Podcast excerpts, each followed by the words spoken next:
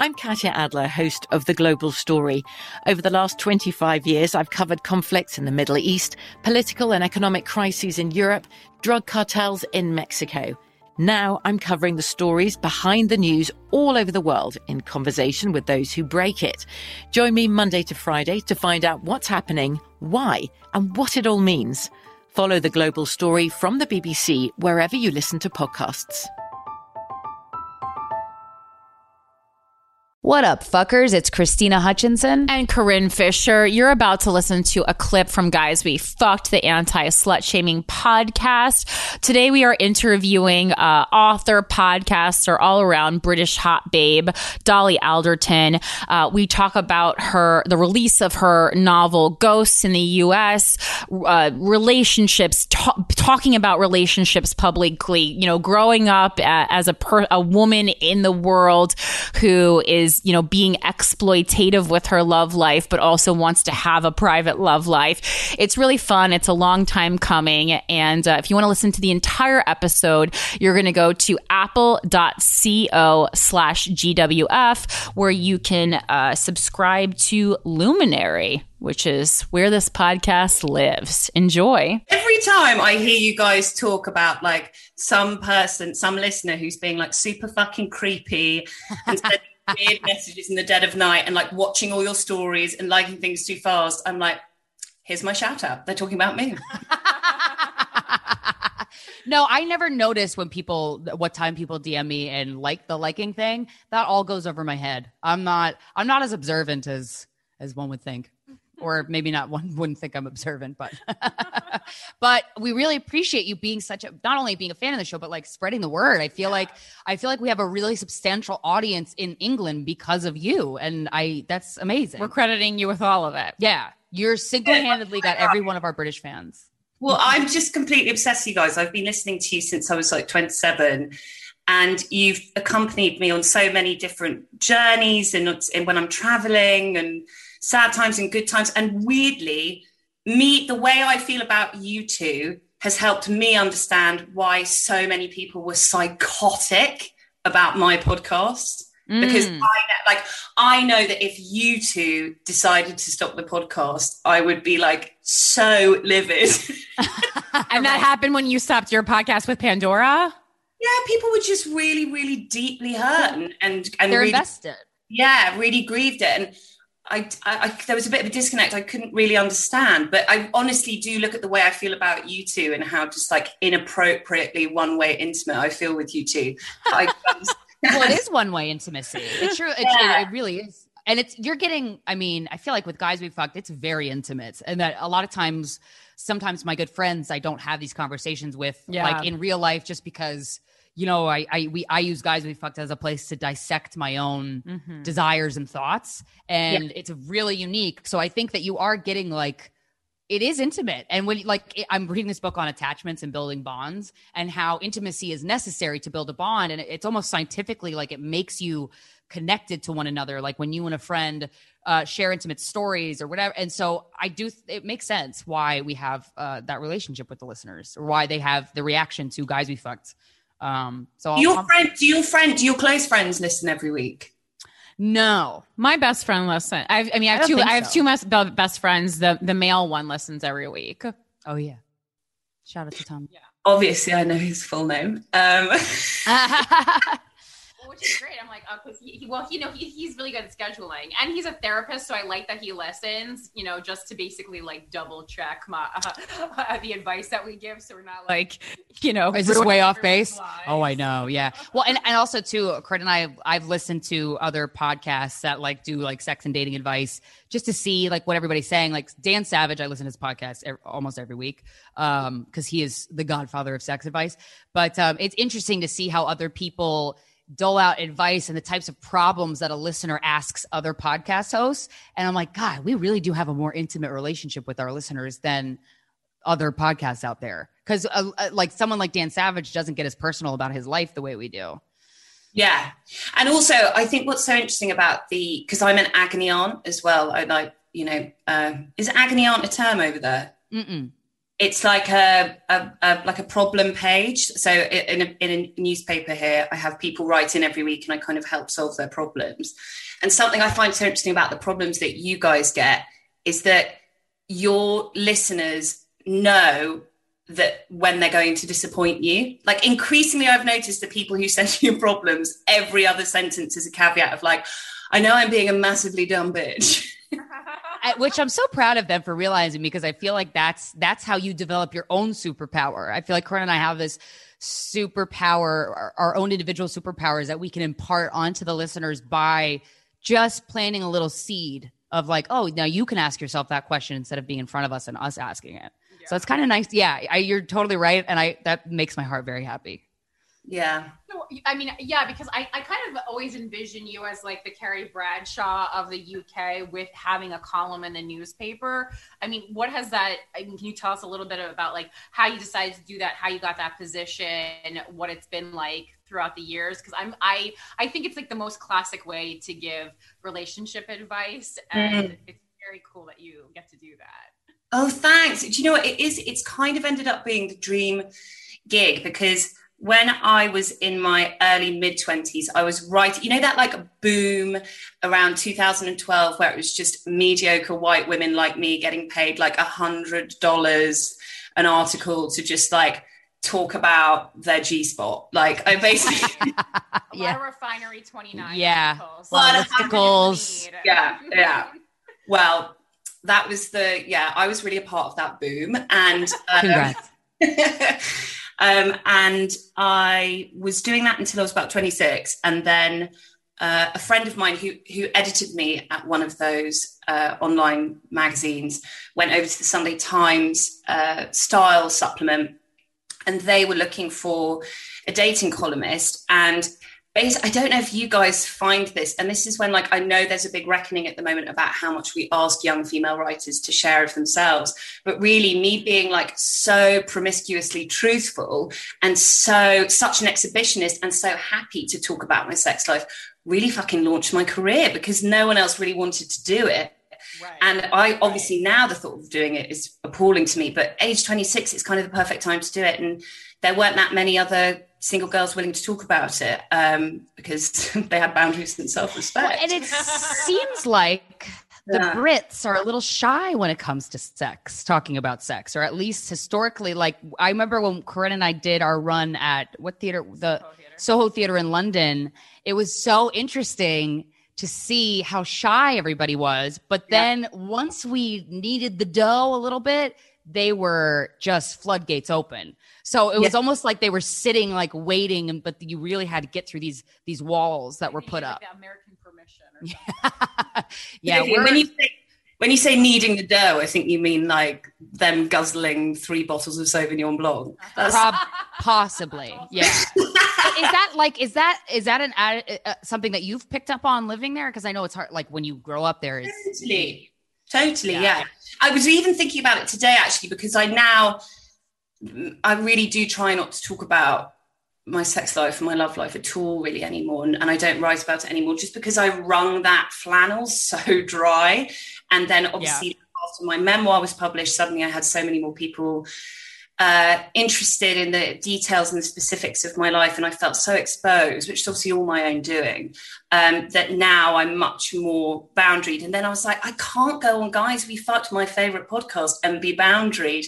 And it's weird like that thing that you guys talk about about shame i always think that i'm someone who's like quite free of sexual shame and then i really think about people knowing about my sexual proclivities or about what turns me on and it mortifies and it makes me realize there must be some shame there that i'm not even aware of or or or I would venture to say maybe it doesn't feel good for the whole world to know what makes your pussy wet.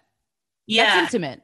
That's intimate. Like, yeah, that's and, and it's something that's, yeah. that is something that's supposed to be shared because I totally hear you on that. And I myself have been like, oh, it's easy for me because I haven't had sex in so long and I'm not dating anybody. So that area is, I can't talk about it if I wanted to because nothing's happening. But I yeah. will say when I start dating again, I don't know how open I'm going to be because really? I want to save that for me and the guy. I don't want to, I don't want to do something just to talk about it. And I don't want to feel like I'm doing that. And I want to, be intimate. I can't imagine how that guy would feel. Like I'm not that's that's something that's shared between the two of you. So I think having Yeah. it keeping it there is nice. For all that I, for all that it seems that I have shared, I have not shared that much. You know, I think Yeah. there's a way to do it where you lean into certain parts and really share hundred percent of those, but like pretty much the whole time, uh, the, the, I uh, I was dating like my ex, who the main ex from uh, the show. Like I, I I kept a lot of stuff to myself, both good and bad.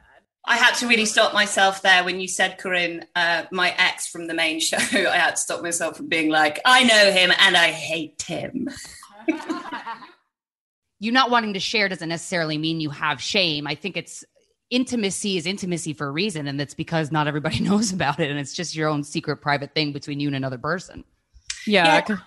Yeah. I was just going to say that's the thing about sex positivity that's the only like fault that I can find in the movement of like if we're so positive about all of it all the time and we're being so Right. open about all of it all the time, none of it's fucking dirty and dark and secret anymore. And that's what's really. Right.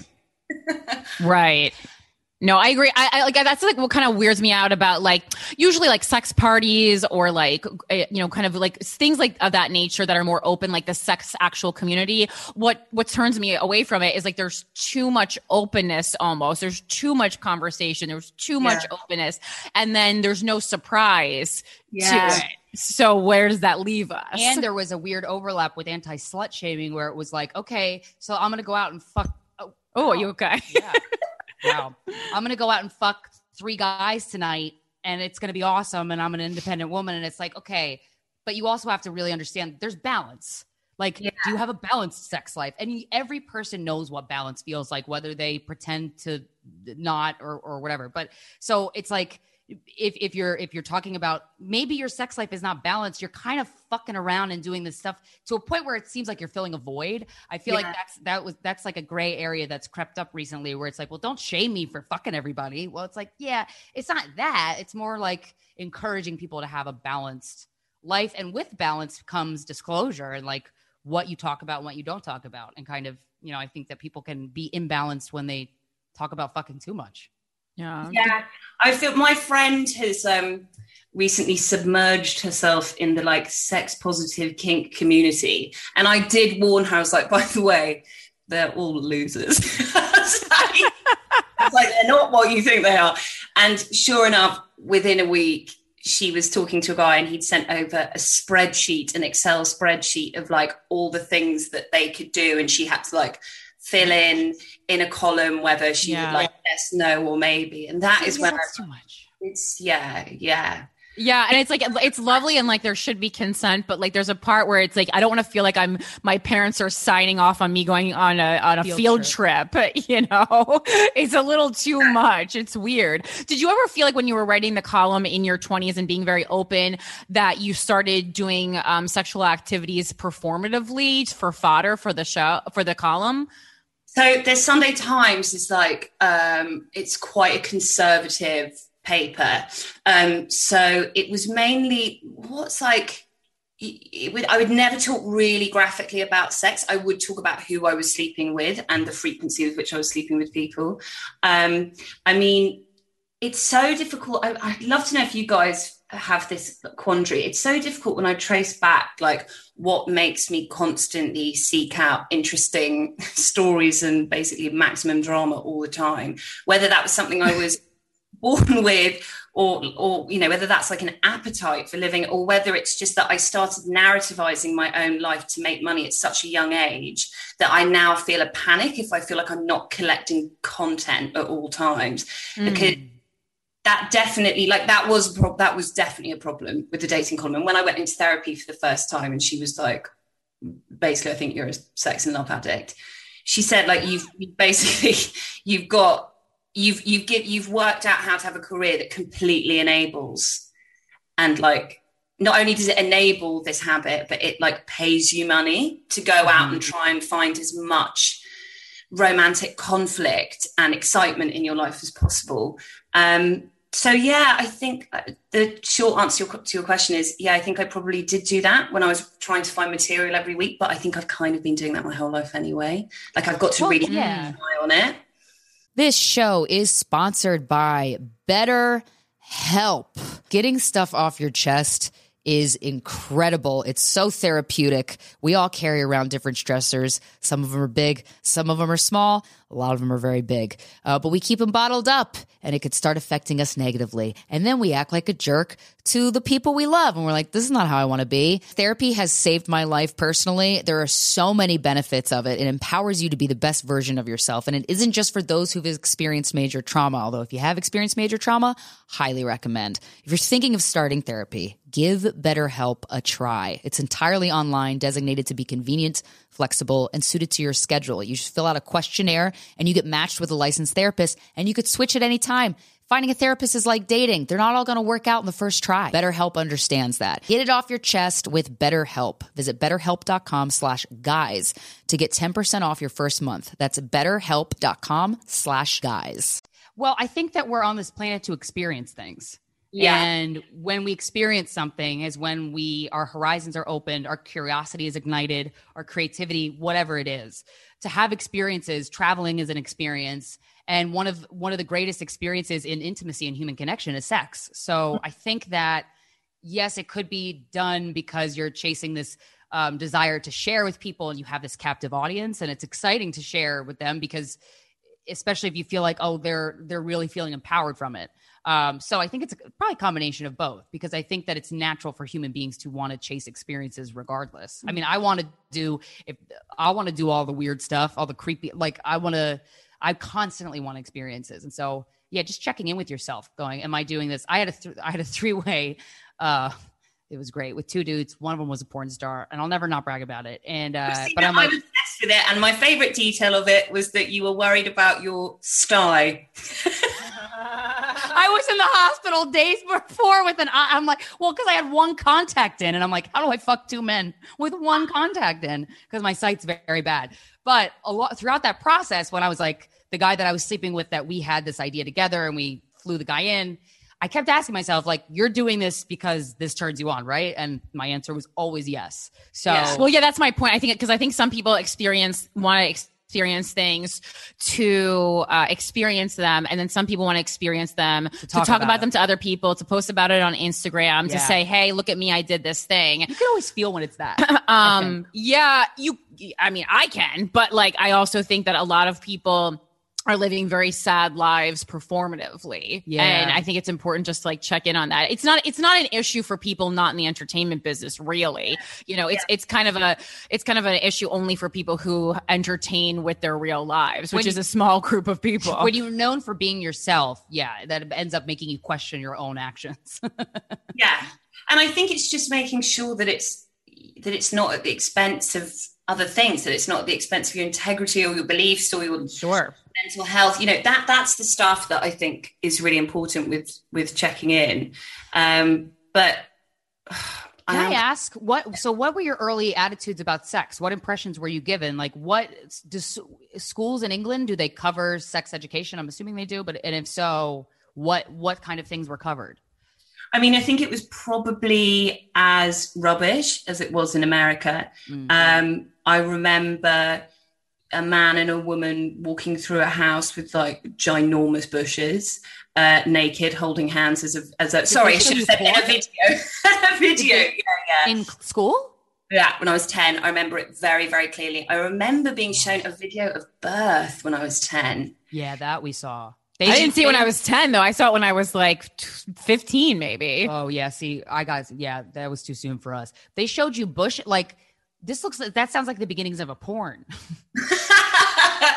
no, it was just like it was very 80s. And I remember I remember obviously just being so excited by it. I mean, I was I was like a very horny, humpy kid. Um Yeah. Was there a lot of trauma in your household and you were doing it to soothe yourself? That's I No, I that's what I didn't know what it was. Weirdly, the other day, my friend and I went for lunch, and afterwards, we decided to go to like this enormous, enormous toy store in London to go look at the Barbies, and because we're both not coping with adult life, and uh, we were talking about the things that we would do with our Barbies.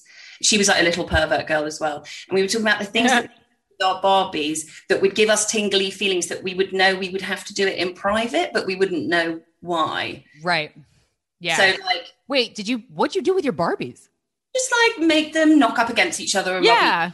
Oh, I thought you were like fucking them or something. Okay, got it. No, no, no. Just like, wow, that's really uh, woo, that's some grown ten year old shit. No. We were looking at like there was this mermaid tail that you attach to the torso of Barbie that you have to like fill with a squidgy, glittery gel. And as we were talking about it, I was like, I would have known to have done that privately. I would have known to have done that in a locked bathroom. I just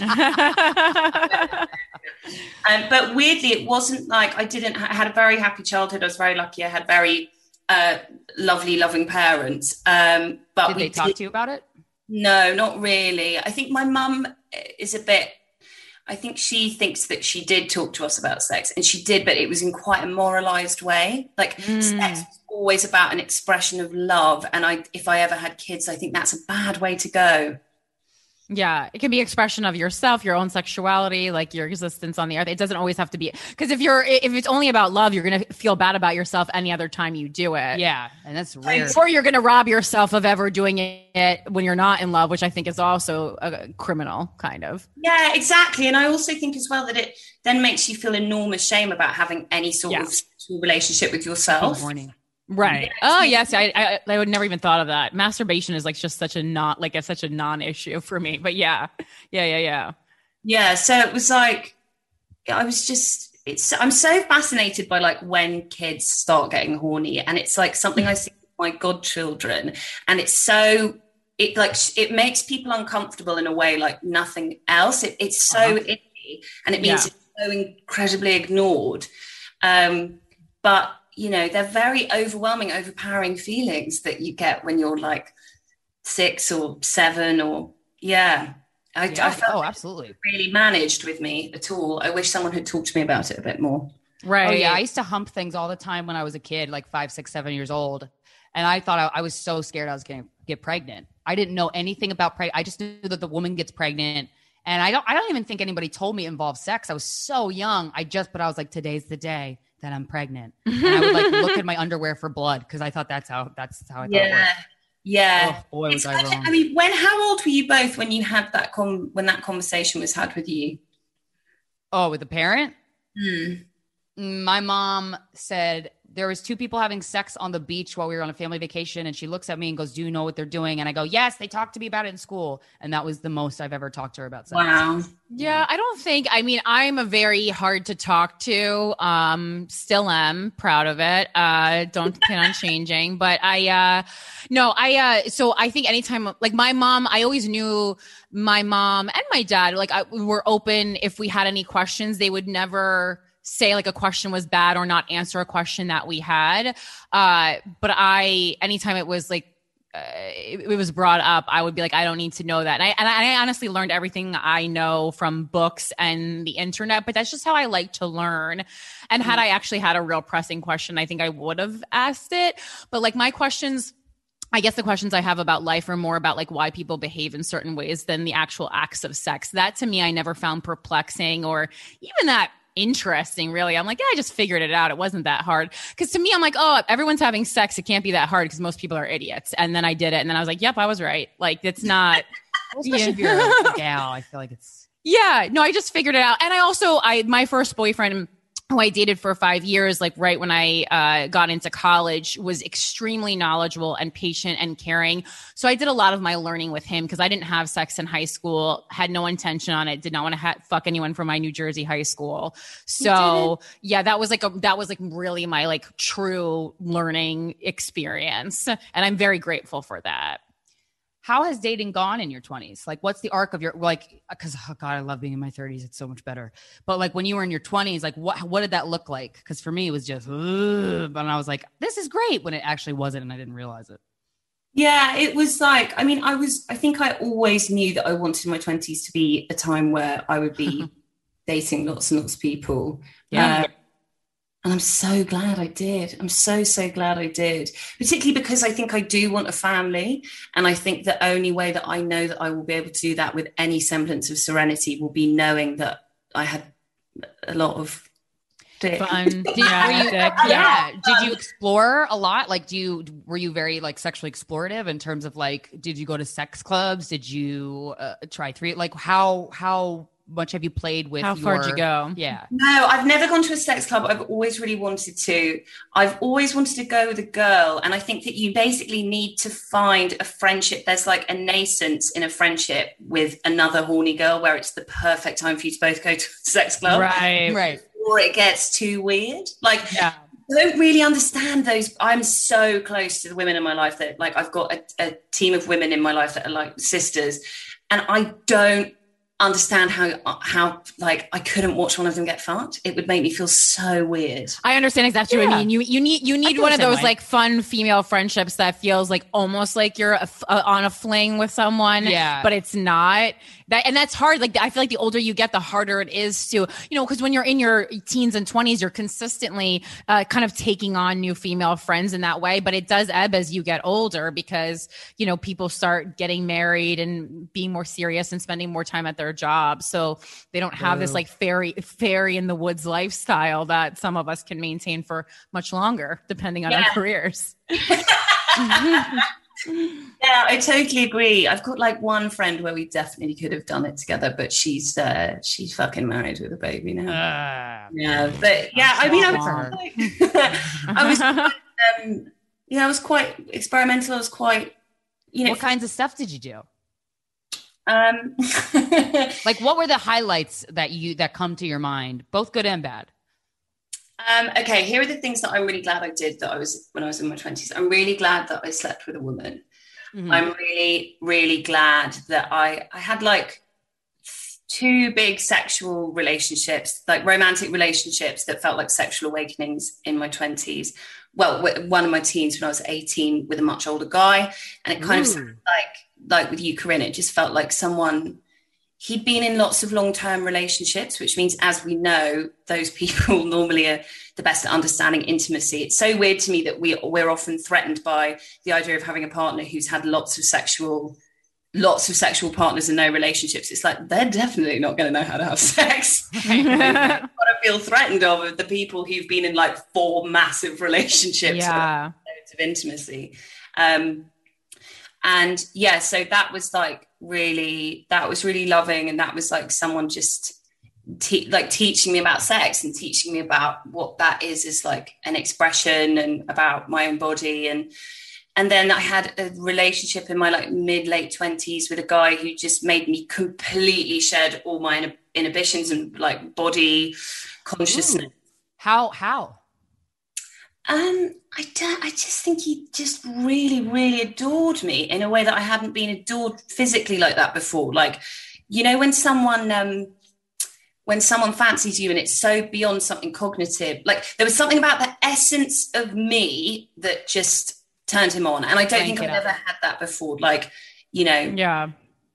Yeah. Being and- adored like is so important. Like that's actually in Especially sexually. Oh my in God, the, the in the book that we talked about a, a- for a long time, like a year or so ago, um, getting to I do. I mean, that's the main need of feminine energy is to be adored, and I think like the that's a very specific word that you don't hear uh, adult women use enough. Like you, you, you talk about when you talk about adoration, a lot of time you, you're talking about a child, and I think it's important, like to remember to adore, your- adore, adore yourself and to uh, Seek want adoration from others. Because it seems almost like I think adult women are almost taught that adoration is like narcissistic and it's absolutely not you should you should be adored by your partner and if you're not I think there's a problem, That's a problem. Yeah. Oops. Totally. And adoration as well is something about, you know, if if you're someone who is insecure or self-conscious or eager to please, which is most of us, I know it's not you, Corinne. Um, but most of us it is. And um, I think that means that like love always seems conditional in your head that like someone's going to fancy me if I look like this or if I achieve this or if I'm this funny or if I'm this clever. And there's something about, and to be totally honest, I don't know if I could do it in a long term relationship because I think I've realized since I turned 30 in the relationships I've had, being obsessed with someone is actually way more important for me than someone being obsessed with me. But I think, yeah, but I think once you've had that feeling of being adored of it, just like it being nothing about what you say and nothing about what you look like, it's something mm-hmm. about the, the insides of you that just like, if they could just bottle you and carry it around, they would. Addicted to your chemicals. Like, yeah, it's really freeing, I think. Yeah, yeah. So what kinds of things were you eh, did you do with that guy that you were like that surprised you?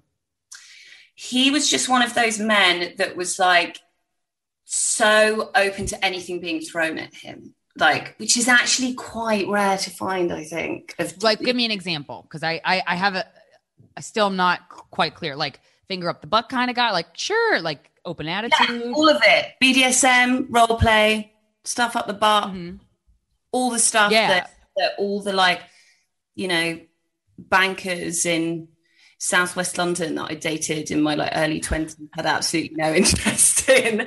It was just like it's like this is a this is a playground of two of us and every nothing that you try Sky's the limit. Yeah, nothing that you want to try with me, I will I will say no to. Nothing could embarrass us. Nothing nothing that our bodies could do you know, because bodies, as we know, are unpredictable, particularly in sex, and that's very terrifying. I think as a young woman, yeah. nothing your body or my body could do is going to faze us. Let's try it out. Trust. So you you actually had real deep trust sexually with this person. Yeah, and total total intimacy in a way that I didn't like. I, I think it's fine. I just in my head keep thinking this is on Luminary. It's fine. It's fine. It's on Luminary. We're safe. I don't it think is safer. I, I, don't think I had a relationship up until that point where I hadn't faked an orgasm. Yeah. Oh wow, yeah. that's common. Yeah, yeah, it's really common. It's like it's amazing to me how many women I know are still are still doing that, and something that I think is something that I think is so sad about the faking orgasms, particularly if you're in a long term relationship from a young woman. If you fake an orgasm early on, that is the bar that is set for that poor guy. so then if you, and right. you are saying to yourself, my pleasure doesn't matter. Yeah. I'm just going to, and it only matters that he thinks I got. And it's like, oh my God, this is like the opposite of authentically fucking. like, totally. And it just becomes such a slog because it's like, my friend had this happen to her where after about like a year, she's like, okay, I'm just going to not fake orgasms anymore. And then she just would like wait to come for as long as it would take. And this poor guy would just be like, well, why aren't you coming like you normally? Like normally I just have to look at you and stroke your tit and you're having a multiple orgasm. Right, right, right, right. Well, we just had a, we interviewed a, a like a, what did she call herself? Like an orgasm expert sex intimacy coach, uh, oh, yeah. Susan Bratton, and she was talking about, she goes, by the time the dick, if we're talking about straight people, cis people having sex, this, by the time the dick goes into the vagina, the foreplay should be such that it's so slow and so enticing that your whole body is throbbing. Then mm. you will come from penetrative sex. And I'm like, you know, when you put it like that, you're absolutely goddamn right. But who tells you that? No one. Susan Bratton. That was it. That was the only like. But it makes all the sense in the world if you if you rev it up and you you you rev up the engine, you warm everything up, you warm your body up, and then by the time you actually have penetrative sex, if that's the end goal, then it's explosive. Yeah, it's so I've got a friend who's like very, very connected to her sexual self, and she's very like sexually eloquent and and, very sex positive in a very authentic way, and in a non Excel spreadsheet way. And yeah. um, yeah. she said to me once when I was talking, she was asking me about foreplay, and she was like, "How much foreplay do you need, or do you want ideally before penetrative sex?" I was like, "Oh, okay, ideal world, an hour." And I was like, "How about you?" And she was like about two weeks. And she says, before she, it was so hot the way she described it. She was like, before she has sex with someone, she will basically think of it as two weeks of foreplay. And that can be everything from like the drink they have together to right. the glances. Yeah. Nogging and you know and then sending him on his way or and she was like that's how long it takes me to properly warm up. We hoped you loved that excerpt from our interview with dolly alderton. Her book ghosts is now available for purchase in the us of a. If you want to hear the rest of our conversation and other full episodes of guys we fucked head on over to the luminary channel on apple podcasts. Just go to apple.co slash gwf that's apple.co slash gwf this episode is sponsored by BetterHelp. It's a simple truth. No matter who you are, mental health challenges can affect you, and how you manage them can make all the difference. That's why everyone should have access to mental health support that meets them where they are and helps them get through. BetterHelp provides online therapy on your schedule. It's flexible, simple to use, and more affordable than in person therapy. Connect with a licensed therapist selected just for you. Learn more at betterhelp.com. That's betterhelp.com.